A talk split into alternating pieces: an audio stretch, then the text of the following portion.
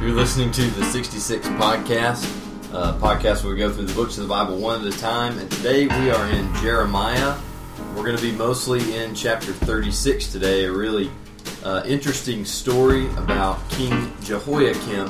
And we'll remind you who that guy is. I know there's a lot of guys with a name that sounds like that that we've been talking about since our first episode.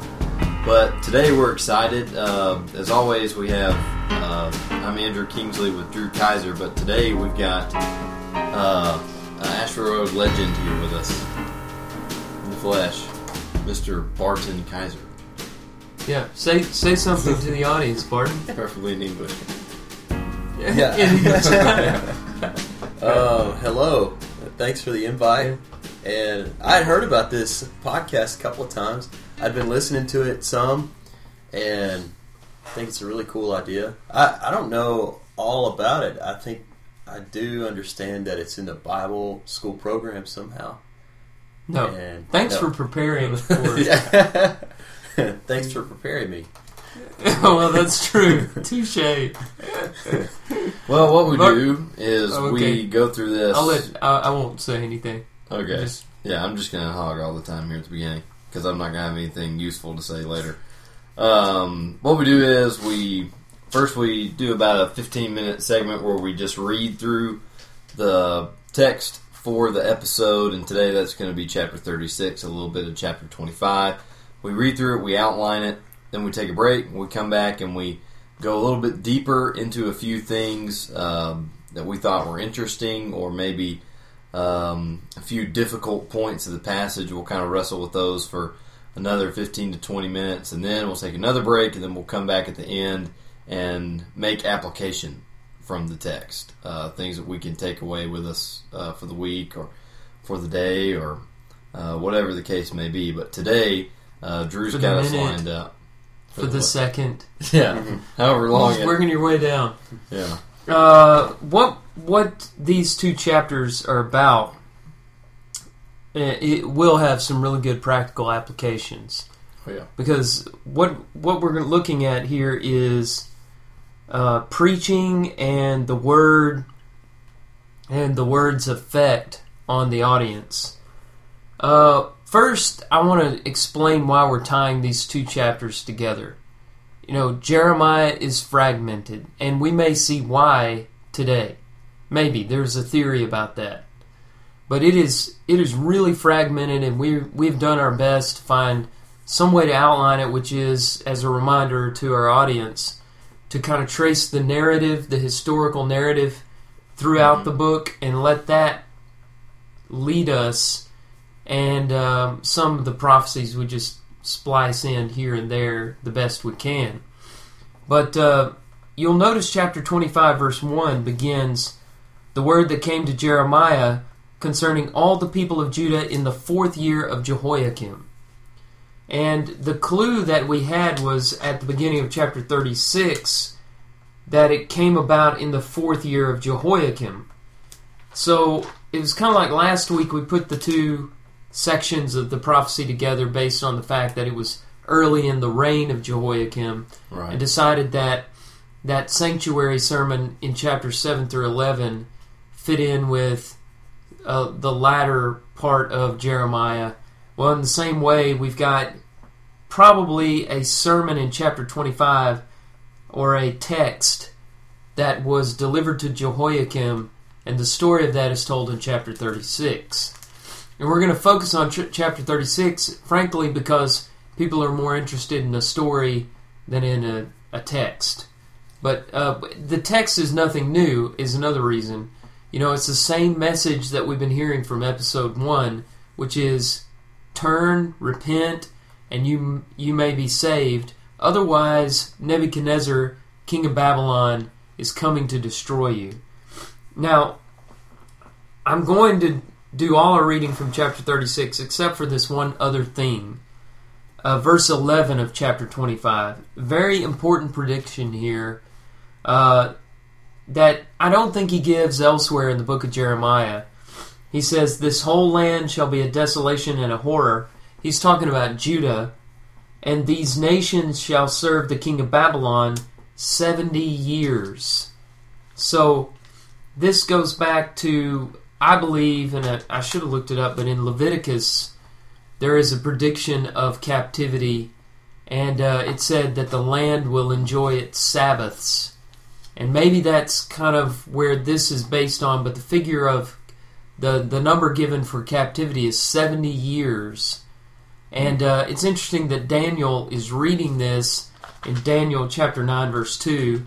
Just another reminder that Daniel, Jeremiah, Ezekiel were uh, contemporaries with one another. And Daniel said he had been reading Jeremiah and saw that the time of his captivity would be 70 years. And he was marking, it was like he had one of those calendars in his Mhm. prison cell or whatever, and he was putting X's through, you know, the, the dates. It's, You know, not really, but that's that's the way I read it. Is Daniel was digging through, and he's like, you know, seventy years, and I'm an old man. I've been in here about that length of time. Uh, we're going to go home soon, or my people are going home soon. I don't know if Daniel ever really made it personally. Very important prediction because it shows the inspiration of the Bible and the fact that it came to pass. You know, roughly 606 B. We're talking about the year 605 BC, and they go home in 536 BC. That's when Cyrus, king of Persia, sends them home. And uh, 605 is a pivotal year here, the fourth year of Jehoiakim, because in this year, uh, Nebuchadnezzar defeats Egypt and Assyria at Carchemish and asserts his dominance. I mean, now he is the big dog in the land, and nobody doubts that anymore. And it is also the first year that some destruction takes place, and he claims authority over Judah. So, anyway, that brings us to chapter 36, which is dated, as I said, in the fourth year of Jehoiakim. And what you see here is this scroll of Jeremiah that's read, and it's the Word of God. And as I said, there are all kinds of practical applications here. But what you're going to see emphasized here is the impact that the Word has upon those who hear it. And so that's how we're going to outline the reading today is the impact upon the listeners of the Word of God. And the first uh, impact you see is its impact upon Jeremiah. Look at verse 1. It came about in the fourth year of Jehoiakim the son of Josiah, king of Judah, that this word came to Jeremiah from the Lord, saying, Take a scroll and write on it all the words which I have spoken to you concerning Israel, and concerning Judah, and concerning all the nations from the day I first spoke to you, from the days of Josiah even to this day. Perhaps the house of Judah will hear, all the calamity which I plan to bring on them, in order that every man will turn from his evil way, and I will forgive their iniquity and their sin. You see again the mercy of God in sending this this word, because what He really wants is for them to repent so that He can save them. And of course, we know that's that's not what's going to happen. Secondly, we see this interesting character that we've referred to but haven't seen him much yet in the action of the book, Baruch. Mm-hmm. Am I saying that right? Andrew's our resident Hebrew scholar. Oh he, yeah, he took Hebrew. yeah. That does not make me Baruch? angry, Scott. Is it Baruch? I think that's exactly how. I mean, I think that's as close as you can get to a actual ancient Hebrew saying it. Baruch. Yeah. I'm going to just say Beirut. How do you say it in. Spanish? Baruch. Oh, okay. So I was I was doing I was doing the Spanish, not the Hebrew. Thank you, Beirut. Baruton. Um, okay, so verse four, Jeremiah called. We'll see the impact of the word on Baruch. Jeremiah called Baruch the son of Neriah, and Baruch wrote at the dictation of Jeremiah all the words of the Lord which he had spoken to him on a scroll. And Jeremiah commanded Baruch, saying, I am restricted. I cannot go into the house of the Lord. So there's been a, a ban on Jeremiah, which I find, you know, sad. And at the same time, there's, I don't know, I, is this wrong? I see a little comedy in this, you know.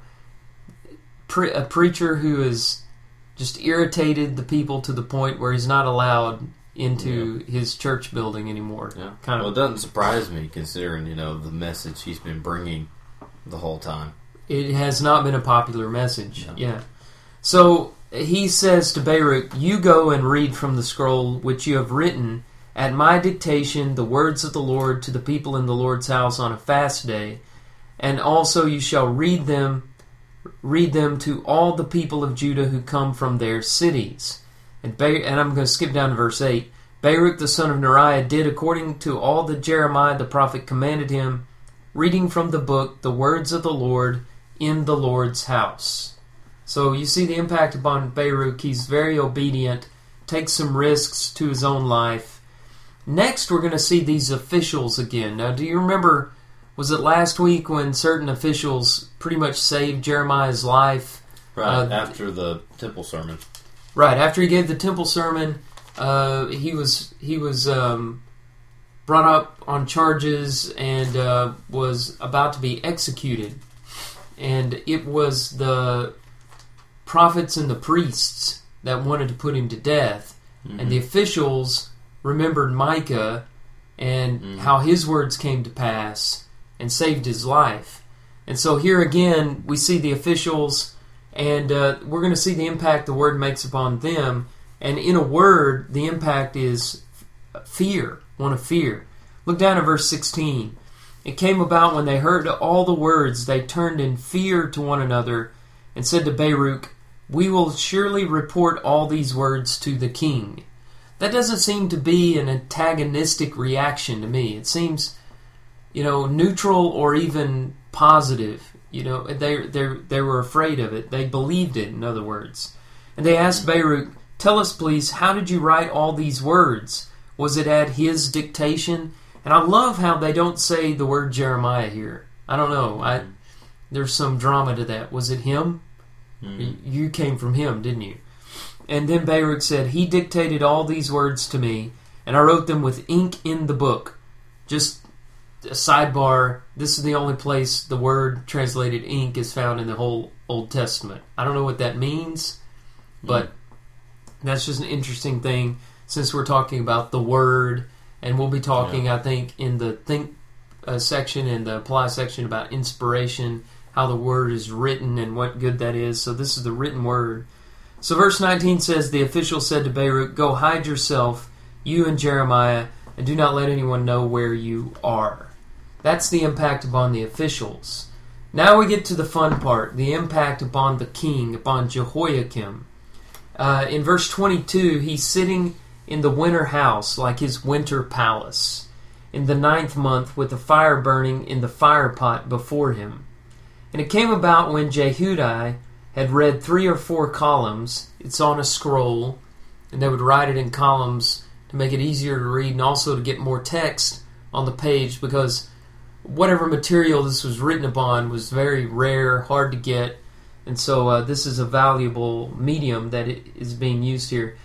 Whenever he read three or four columns, the king cut it with a scribe's knife or a pen knife and threw it into the fire that was in the fire pot until all the scroll was consumed in the fire that was in the fire pot.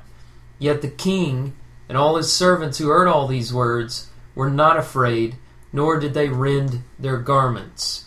Even though Elnathan and Delaiah and Gam- Gamariah, these are the officials that I didn't read the part where they're named, but they're mentioned uh, in verse 11. Um, in other places, these are the officials. Uh, even though these guys entreated the king not to burn the scroll, he would not listen to them. And the king commanded Jeremiel, Jeramiel, the king's son, Seraiah the son of Azriel, and Shelemiah the son of Abdiel, to seize Baruch the scribe and Jeremiah the prophet, but the Lord hid them. So you have the officials hiding them, and now the Lord himself hides them. So the impact of Jehoiakim upon the, the word of God is, well, it, it didn't impact him in the way that it should have. Now we wrap, wrap this up with the impact of the word upon the Lord. And verse 27 says, The word of the Lord came to Jeremiah after the king had burned the scroll, and the words which Baruch had written at the dictation of Jeremiah, saying, Take again another scroll, and write on it all the former words that were on the first scroll, which Jehoiakim king of Judah burned. And then verse 32 tells us that he took another scroll, gave it to Baruch the son of Neriah the scribe, and he wrote on it at the dictation of Jeremiah all the words of the book which Jehoiakim king of Judah had burned in the fire, and many similar words were added to them. So if Jehoiakim didn't like what was on the first scroll, he really didn't like the second scroll because it had more on it than the first scroll. All of his all of his antagonism towards the word of God was futile.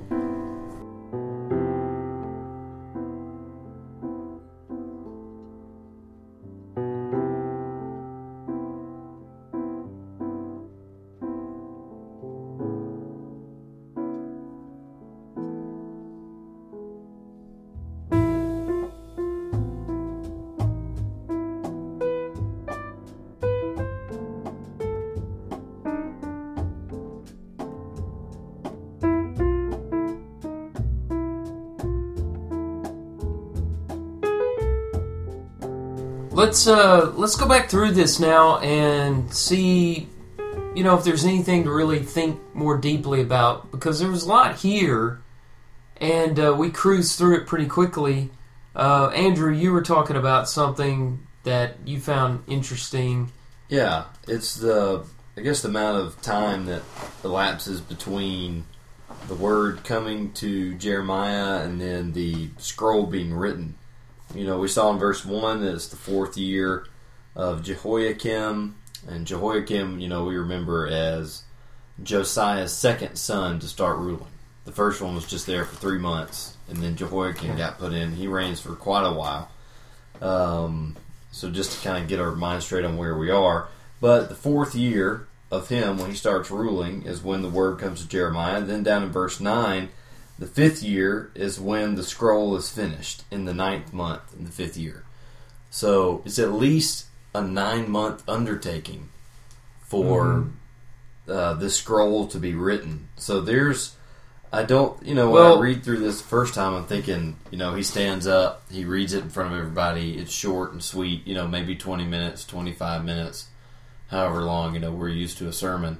But there's no telling how long the scroll was or how long it took him to read it. You know, if it took that long, and it said, um, let's see, verse 2 Write on it all the words that I have spoken to you against Israel and Judah and all the nations.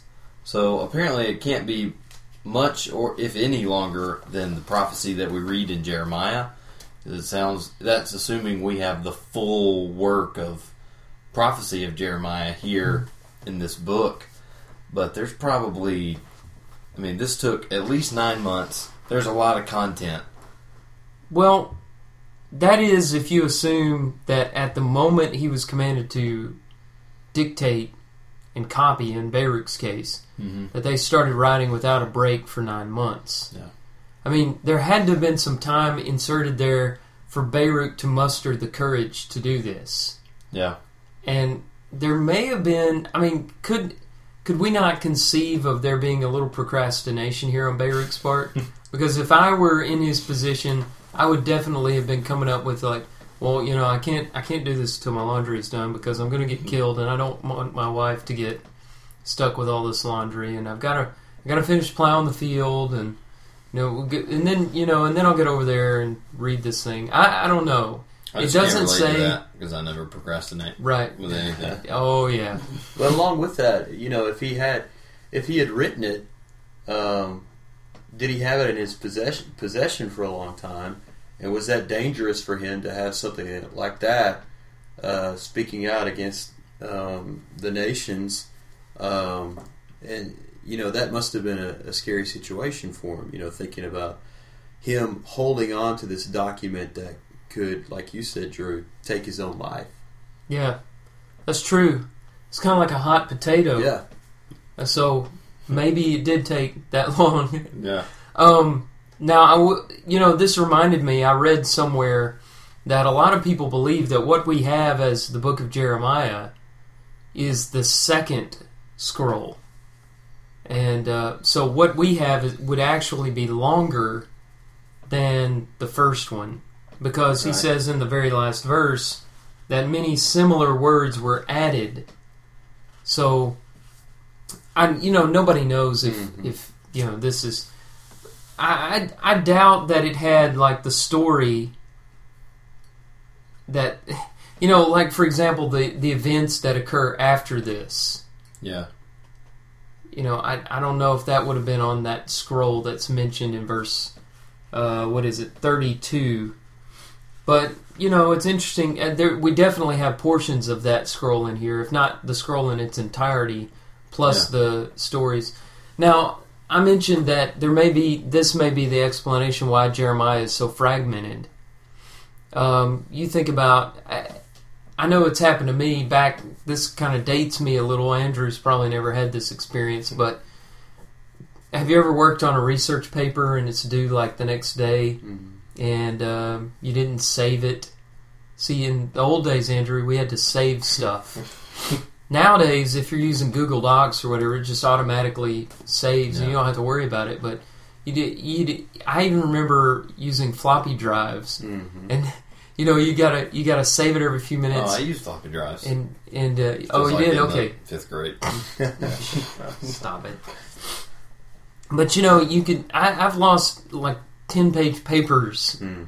and then the the second time around it's just not as not as well organized you know and Yeah. of course we have to be careful we're talking about inspiration here so this is exactly what god wanted us to have but i also know that inspiration does not restrict the style of the writer the personality kind of the circumstances the type of literature for example, you know, when Paul was in prison, he wrote letters, and they read like letters. Well, this is a scroll written under duress, Mhm. so it reads that way. It's fragmented, perhaps, because it was written under duress. It had to be rewritten, and you know, maybe the first one was a little or organized a little differently, and uh, you know, I think the image of Jehoiakim cutting it with a penknife is kind of representative of the the the form of the form of Jeremiah. And I also think the form is kind of part of the message. Poetry will do this a lot where you know form is really important to the message of the of the poem, not just the words and their meanings, but the structure of the poem. I think the structure of the book of Jeremiah, where you get some here and some there, and it's not on the timeline, kind of explains Jeremiah's emotional state that he was in. And and I think it's interesting to think about it that way. I'm not saying it was intentional. Like Jeremiah sat down and said, "All right, Rook, I want you to write this. You know, I want you to put the last part of this first and the first part of it last, so that the form can, uh, you know, show my readers how complicated my life is. I, I don't think that was intentional, but I think it does have that effect. You read it, and it and it feels that way to me anyway. Yeah. know. Yeah, I think so. I don't think reading through Jeremiah will make anybody. I don't think when we get done with this uh, book, anybody's going to sit back and say, "Oh, well, that was a simple, nice, neat story." You know, it is complicated. Like. Ruth, you know, Mhm. Mhm. You know, which is just like every word is in its right place. Mhm. Um, this is not a book like that. Right. And it's not due to incompetence or anything like that. It's just, you know, he was under duress. Um, Well, and that's kind of typical with prophets too, isn't it? I mean, I don't know that. I mean, maybe some of the shorter ones you can say are nice and neat, but I know with Isaiah, yeah, it was Isaiah's the same, way. story. It was difficult bouncing back and forth, and where does this section of prophecy go, and all this kind of stuff. The same, same kind of layout as Jeremiah. Prophecy is kind of like collections, a collection of sermons, maybe. Yeah. Um, it's not meant to be like, you know, the, the historical books of the Bible. Right. Um, you want to move on to something else? Uh, in chapter 25, we haven't spent a whole lot of time in chapter 25, and I wanted to bring up this, a very interesting image to me, and um, I don't know how far to take it, but this is the clearest extrapolation of the image that, that is in the Bible, and that is the image of the cup as an image for God's wrath. I skipped over this in the reading, um, but if you look at verse 15, the Lord, the God of Israel, said to me, Take from my hand this cup of the wine of wrath, and make all the nations to whom I send you drink it. They shall drink and stagger and be crazed because of the sword that I am sending among them. And then verse 27, he says, Then you shall say to them, Thus says the Lord of hosts, the God of Israel, Drink, be drunk, and vomit, fall and rise no more because of the sword that I am sending among you. And if they refuse to accept the cup from your hand to drink, then you shall say to them, Thus says the Lord of hosts, You must drink. For behold, I begin to work disaster at the city that is called by my name, and shall you go unpunished? Really clear that the cup is God's wrath. And, you know, there's even this idea of them refusing the cup and being forced to drink it to the point of staggering drunk. Mm-hmm. And you go over to the New Testament, and it just reminds me of, of a few things. Mm-hmm. Like um, James and John going to Jesus requesting to sit on his right hand and on his left when he comes into his kingdom. And do you remember what Jesus asked them? Are you able to drink the cup that I'm to drink?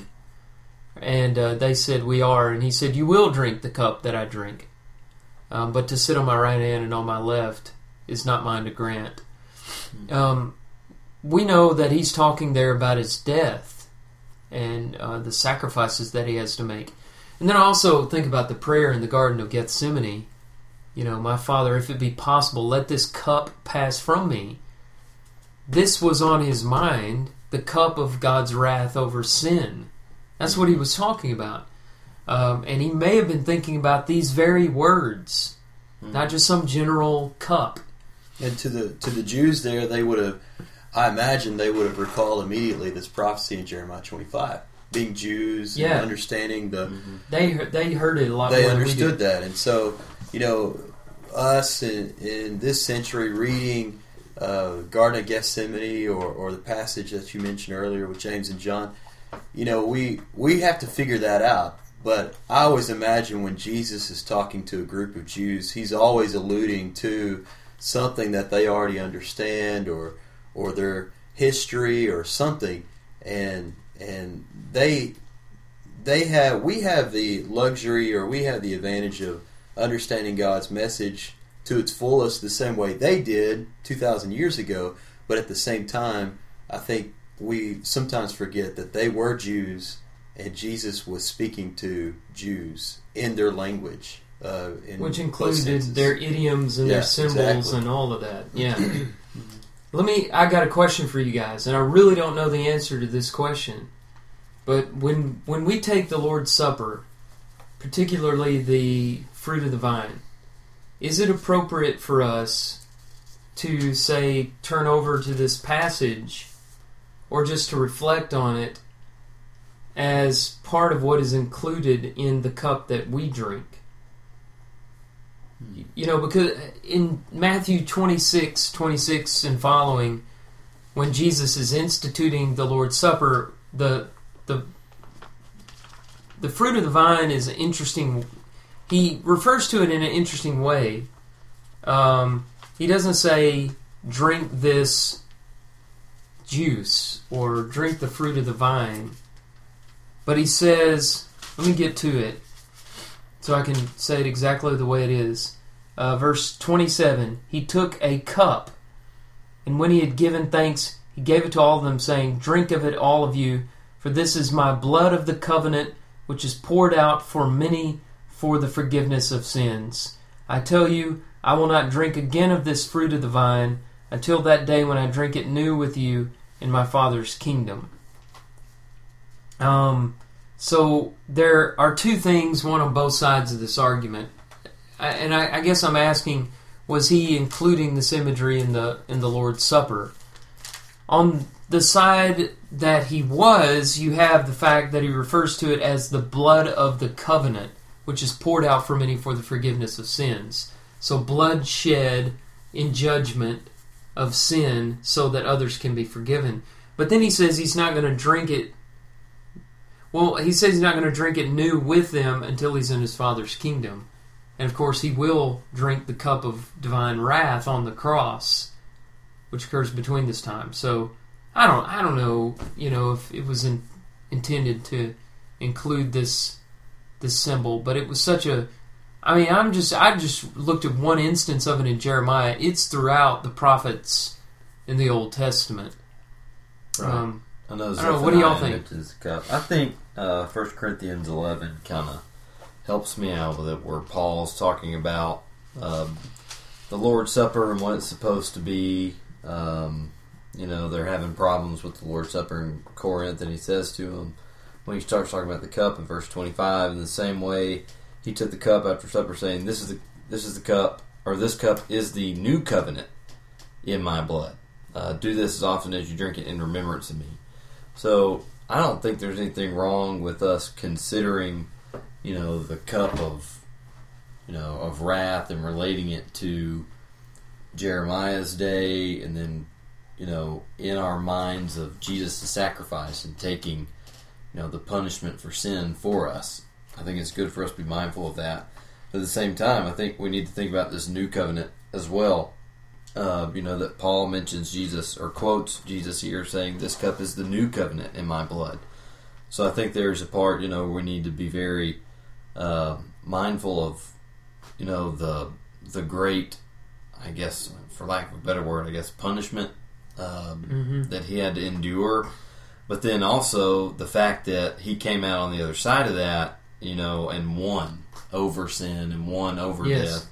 And so that's kind of what, you know, when I read that, this cup is the new covenant in my blood. You know, I think there's the idea of the, the, I guess the negative part, the punishment, but also, you know, to me, the positive is, you know, outweighs it because of the, you know, not, I'm not trying to disregard any of the, you know, any of the, uh, punishment that he would have taken for our sin, but the victory that he won over death and over sin and you know over Satan, I think is you know every time we take the Lord's Supper, that's what I'm left with thinking about. Yeah. Is, you know the hope that we have with this new covenant. But I do think it's good to be mindful of. If you're not mindful of the wrath, I guess it it doesn't mean as much. The No, I you know, mean, the victory yeah. If there's no mean wrath of God, then the the cross was meaningless. yeah so that's the problem with people saying God is love and nothing else. Uh, love involves wrath. It has to, or there's nothing.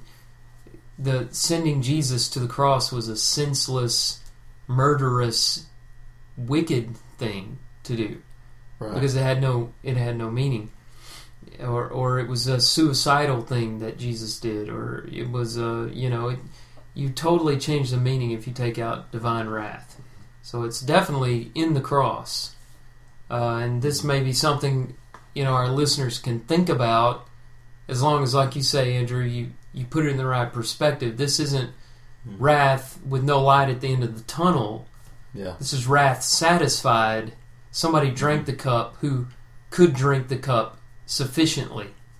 You know, these, when he drank the cup, and I'm really stretching the metaphor there, but in Jeremiah, they drink the cup and they, they're drunk and they stagger and they're vomiting. When Jesus drank the cup, he said, It is finished. He drank mm-hmm. it down. There's another, I wish I could remember which prophet it was, but they're told to drink it down to the dregs. He drank it mm-hmm. down to the dregs and he he he, he drank every last drop of it so that those who put their trust in him and depend on him are able to stand before God in judgment without any fear. Well, if if we do have um, at least the liberty to to talk about to tie these two ideas together, you know, in the Bible, it it's consistent with what always happens between the Old Testament and the New Testament. The Old Testament, you have um, if there is a connection between the two, you always have this feeling of things being left undone. You know, God's Yeah, punishment. God's law, um, transgression against the law, and so that's God having uh, the nations drink the cup. You know, they Mhm. drink the cup of punishment. Whereas in the New Testament, it's consistent with everything else in the New Testament, and we always say it's a continuation of the Old Testament. You know, it's not like two parts. but it's a Yeah. continuation where God is uh, fulfilling His will, His vision, and and in this part, in the second part of the New Testament, this cup this time is uh, a cup of satisfying the wrath of God, as as you know, we read in Ephesians, we're the object of God's wrath. Mhm. Well, in this part, uh, drinking the cup is a memorial to say that God's wrath is satisfied through His Son. And so Yeah. it's really interesting. I've never thought about it before. You know, I've read passages like you said. It's it's a theme throughout Jeremiah, and we can read in other parts of the Old Testament. This idea of drinking, being forced to drink the cup, and now we're being asked to drink the cup in obedience and remember the death of His Son.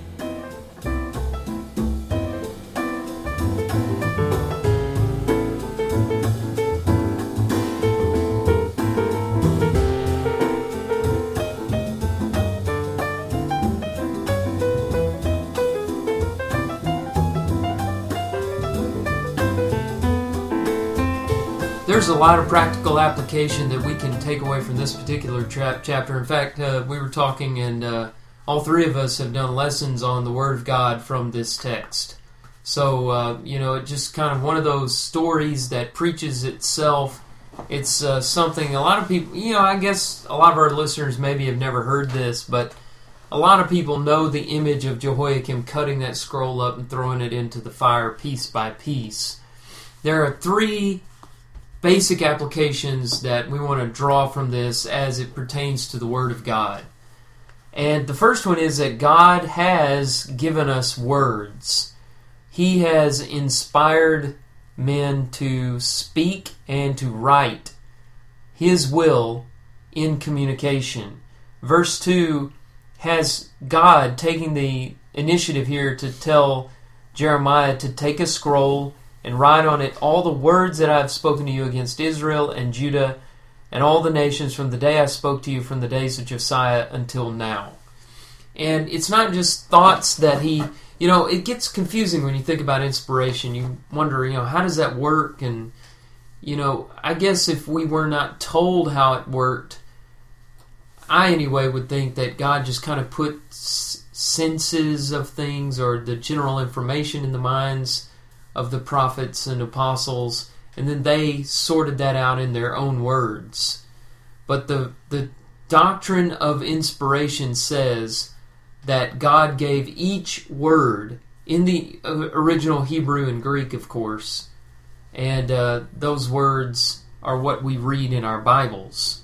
Uh, this is Paul's argument in 1 Corinthians 2, verses 10 through 13 where he says these are not words taught by human wisdom, but words taught by the Holy Spirit. Um, so I think that's important when you talk with your friends about doctrinal differences.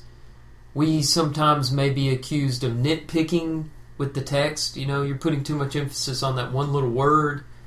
But, you know, Jesus did that when he was debating the Sadducees in Matthew 22. You know, he they they claimed that the Torah, the first five books of Moses, did not teach the resurrection.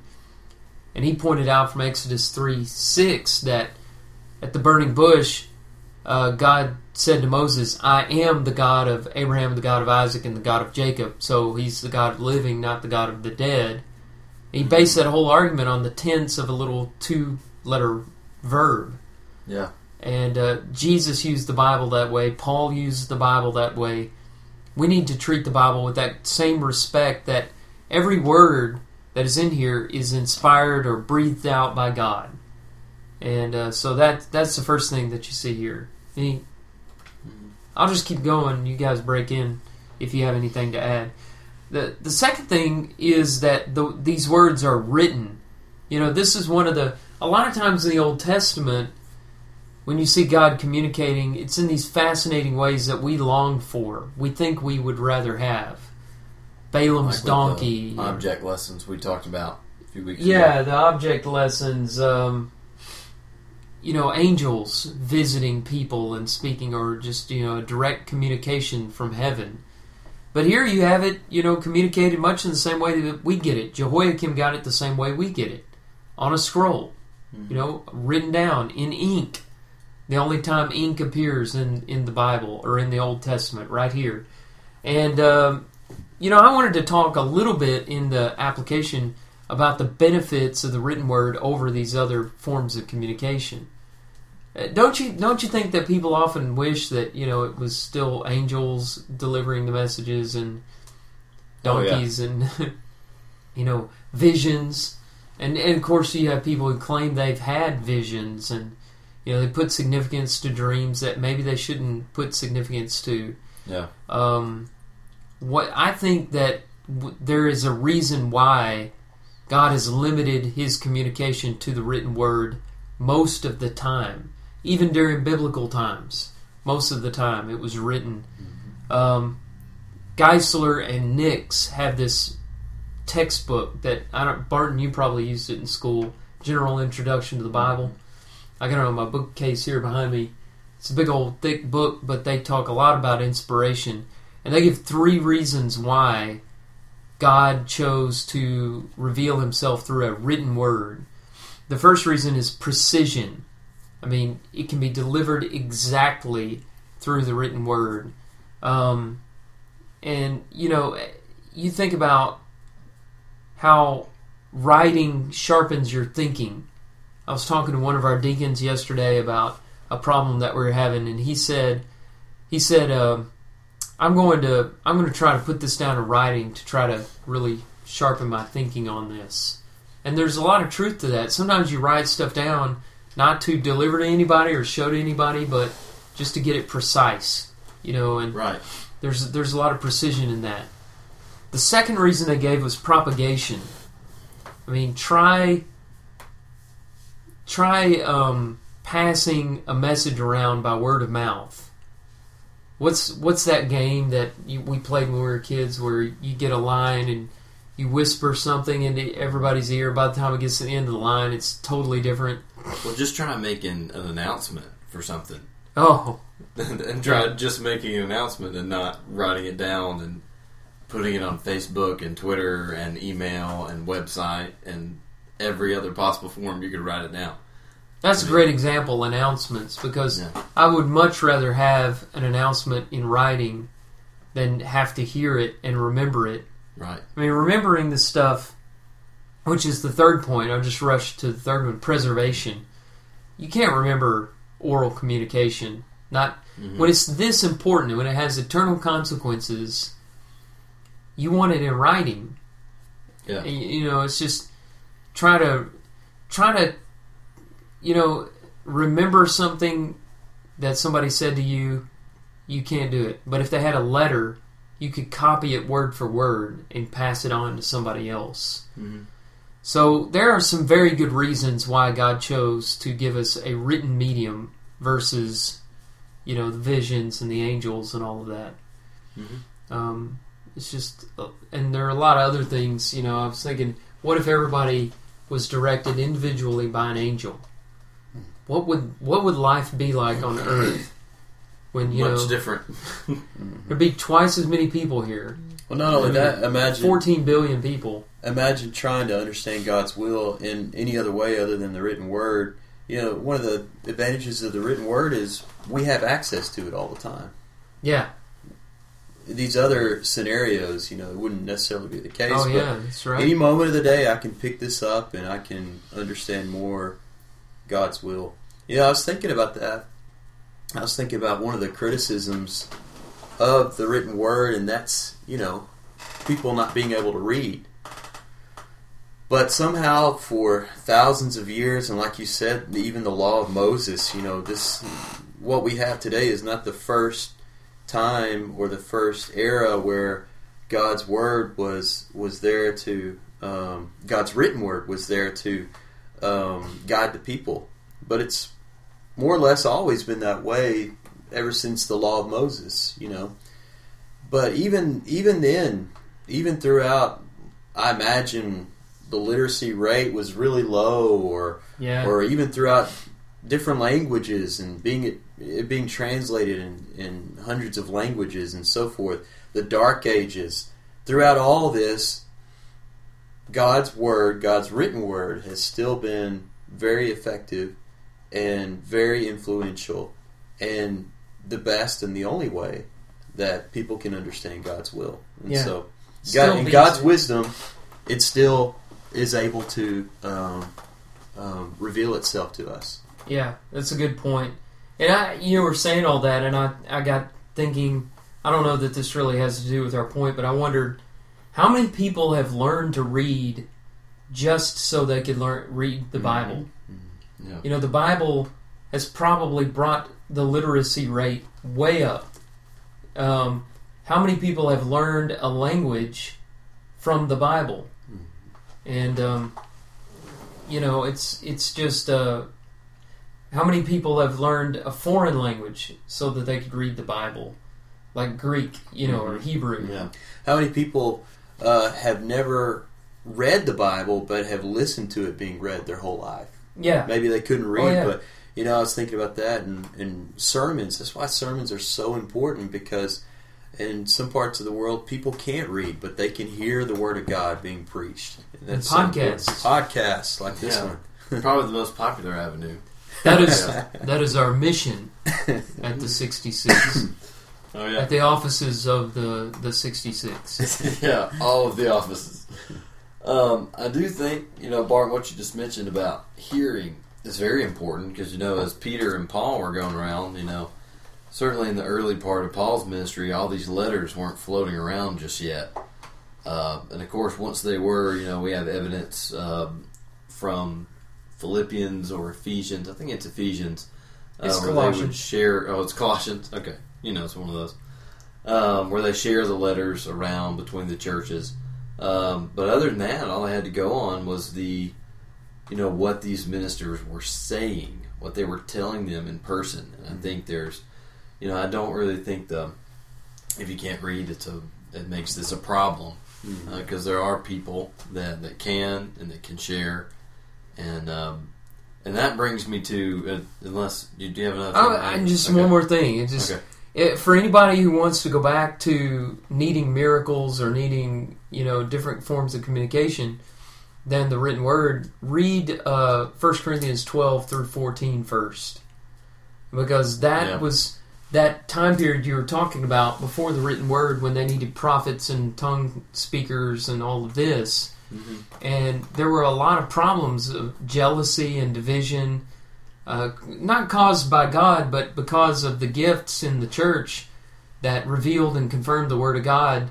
In the absence of the written Word, uh, people were being je- they were jealous of one another. The people who could work miracles were asserting themselves over the ones who couldn't work miracles Yeah.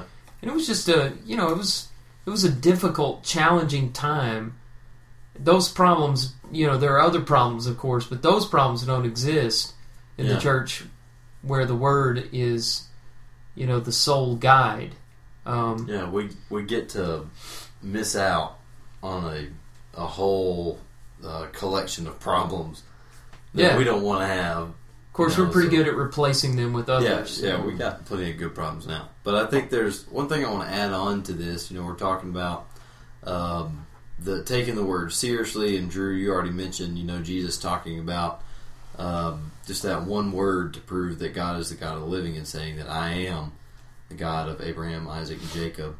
Um, you know, I think it requires us to take the word of God very seriously, and that is something in stark contrast to what Jehoiakim did here in this passage. You know, he's sitting, and the most striking thing about this whole story to me is that, you know, you see a huge contrast between this king and his father, Josiah. Uh, because Josiah, when he reads the book of the law, you know, he, he's tearing his clothes, he's, you know, he's, we got to fix this, we got to we got to bring in some reform, they Yeah. reform.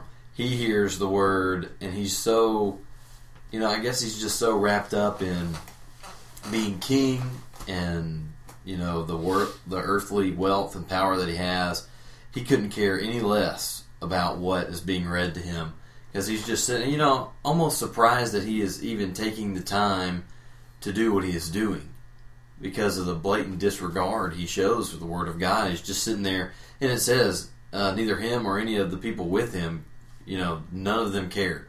None of them tore their clothes. Um, Yeah.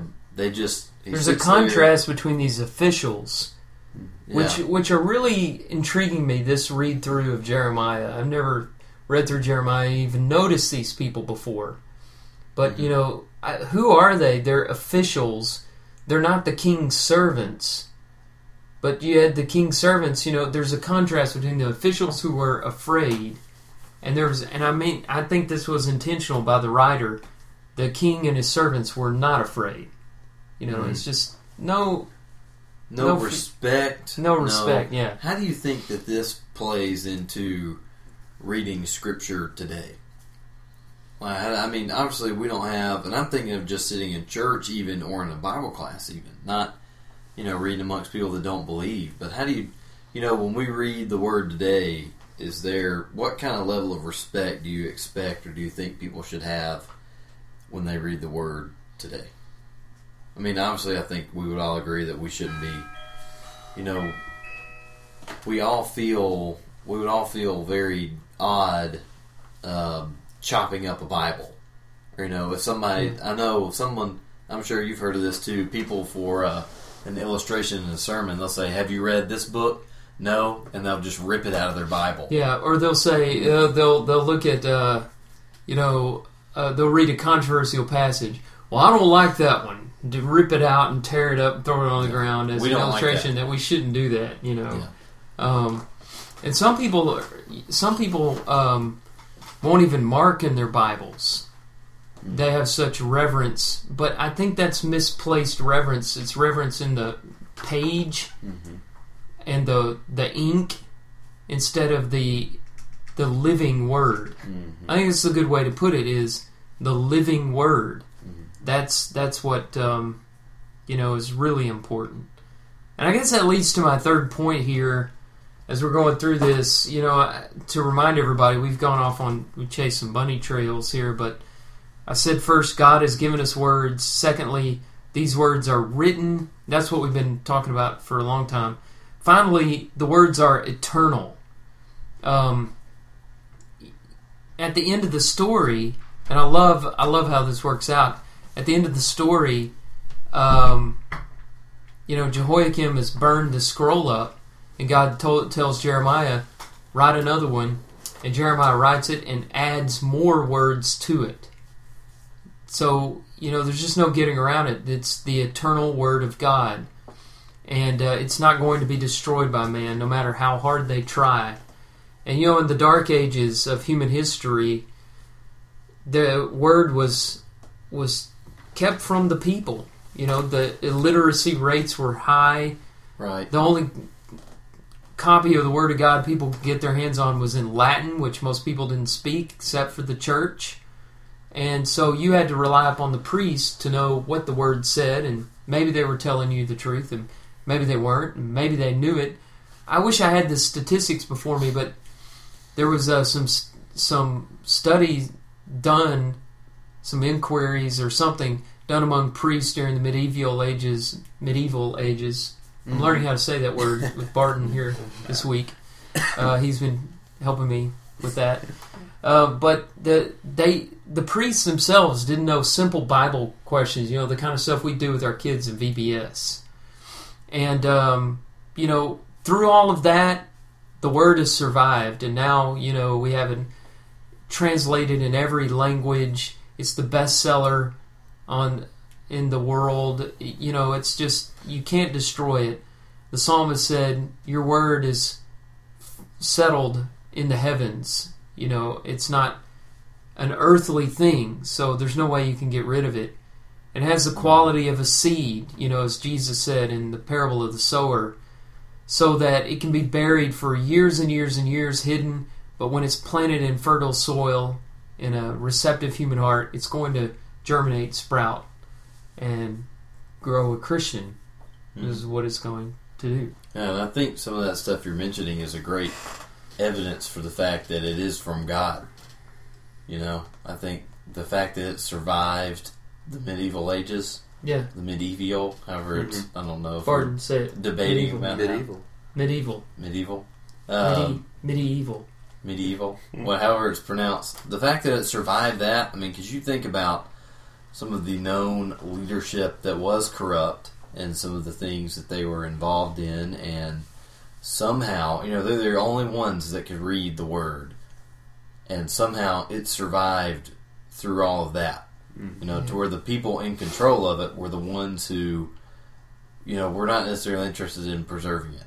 You know, Yeah. And to me, it's very surprising. You know, I can't believe it made it through that. Mm. It kind of makes our debates not to minimize them, minimize them, but it kind of makes our debates over translations silly. You know, maybe I should let's erase that. No, I, I mean, really, we, we have so much to be thankful for, and yeah, I just as much as anybody else believe in getting a good translation of the Bible since we Yeah. have them available. Yeah, I think. But to make my is life's faulty to work say- to push one translation over another, right? That's what I was about to is say. you know If you want to push one translation over another, you better be pushing like the original text over another. Mm. yeah because that Translate. people will argue for a certain translation, and be like, "This is the original. This Right. is the original." and I remember in college we had a guy that was he was very abrasive and angry for anybody that used anything but his particular translation of the Bible. No matter you know, this that excluded several that are very old and have been around for a long time. Well, I thought maybe he was defending the old one. Well, he was yeah. defending one of the old ones, but like he Oh. was, uh, you know, and everybody knows what I'm talking about. He was talking about the KJV, but he's also Right. leaving out the American Standard or translations like very literal translations like Young's literal that are actually more, you know, close to the original itself. Um, and I was he brought that up to me one time because I told him, you know, or I'd preached out of my ESV and he had a problem with it and said something about it, and I said he said, "This is the original. You know, King James is original as it gets." I said, "No." If, oh, it's not. I said, "If you're going to argue Yeah. for the original, you need to have the autograph in front of me. The not even the manuscript. Give Mhm. bring me the autographs of the original copies, and then you can argue to me that I can't use anything else." But you know, it's just Yeah. like you said. I think we can get caught up too much in some of those things. Uh, but I, you know, we can still have a respect for the word. We're not saying, you know, It's we need to go out and get a paraphrase like the message or something. Right, yeah. Yeah, we got to balance this and make sure everybody knows what we're talking about. I guess it's kind of like we say this uh, a lot of times that's a first world problem. You know, like somebody complaining, my my Wi-Fi is only 1.5 megabyte download. You know, it's like there are people on the other side of the world that don't know What if they're going to have is. breakfast Yeah. Mm-hmm. or lunch or supper Mm. or if they're going to survive malaria and we're complaining about Wi-Fi. Mm. That's kind of like comparing what we've got today with the Dark Ages. We have all these Bible translations, and so we have the luxury of arguing which one is the best English translation. Yeah. We ought to be thankful that we can have that debate. I guess that's the best way to put it is. Yeah. I'm grateful that we can debate which is the best English translation Mm-hmm. Right. because a lot of people only have one translation or they have no translation hmm or in the past. I think today you can get your hands on just about any language. I had another thought. I don't know Yeah. how much time or where We got we, we, got time. Let's do it. But I, I had another thought. got a minute. real quick. Um, I was thinking about um, God's eternal word, like you said earlier. You know, this third point of God's eternal word, and thinking about one of the aspects of that is God's judgment, and and the power of the written word is God's judgment. I was thinking earlier about um, Jesus in his prayer in John 17. He said in verse 20, "They will believe in in me." Those after the apostles through their word, you know, Yeah. that's so powerful if you think about that. And then uh, in in Matthew, Jesus says, uh, "They, uh, it's not the Father nor nor I who will judge, but rather the word that I speak is what will Mhm. judge you on the final day." You know, often we think of the Lord as the final judge, but really, Jesus in that passage says it's the word. You think about how eternal that is and how powerful God's word is. And I was thinking about Jeremiah. You know, Jeremiah. Um, it wasn't God that was really obviously God is God and he could do that, but um, who was really the judge, nor was it Jeremiah. He was certainly just the messenger, but it was the message that Jeremiah was giving them that was going to judge them. Right. And I think when they went into captivity later on with Nebuchadnezzar and the Babylonians and all that, I think they were thinking back on the words of Jeremiah and how powerful that was. And I think Um, isn't it interesting how and I we don't have time to do this. I was going to do it and I forgot to, but how the phrase the word of the Lord and the phrase the words of Jeremiah are used interchangeably in this text. Yeah. You know, there's a lot there to chew on. Um, but it was because of how truthful Jeremiah was with it. Yeah. So that's all the time we've got. Now, I do want to say this before we close the podcast out this week. We could use your help. If you will go to iTunes and leave a review or even just a rating, it would help us. And several of you have done that over the last couple of weeks, and we're thankful to you. I have been trying to find the simplest way to do it, and here's the problem.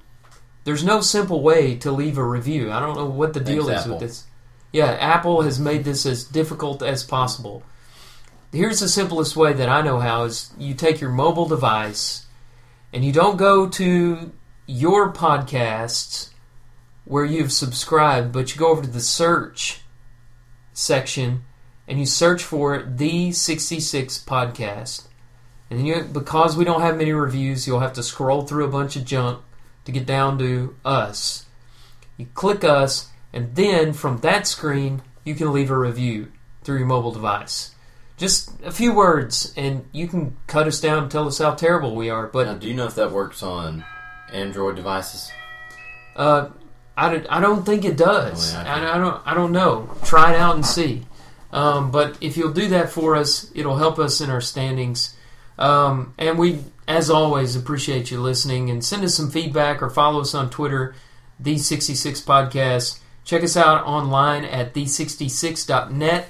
Thanks, Barton, for getting up early and joining us this morning. Thanks for the invite. We should was have a had an applause track ready to Yeah, go. we, we start. Next you know, when we get a producer, we'll start adding all that stuff in. But, Yeah. uh, until until then, we'll just make do with what we've got. But uh, you know, keep with us. We're making our way through this book, and uh, next week we'll have more from Jeremiah.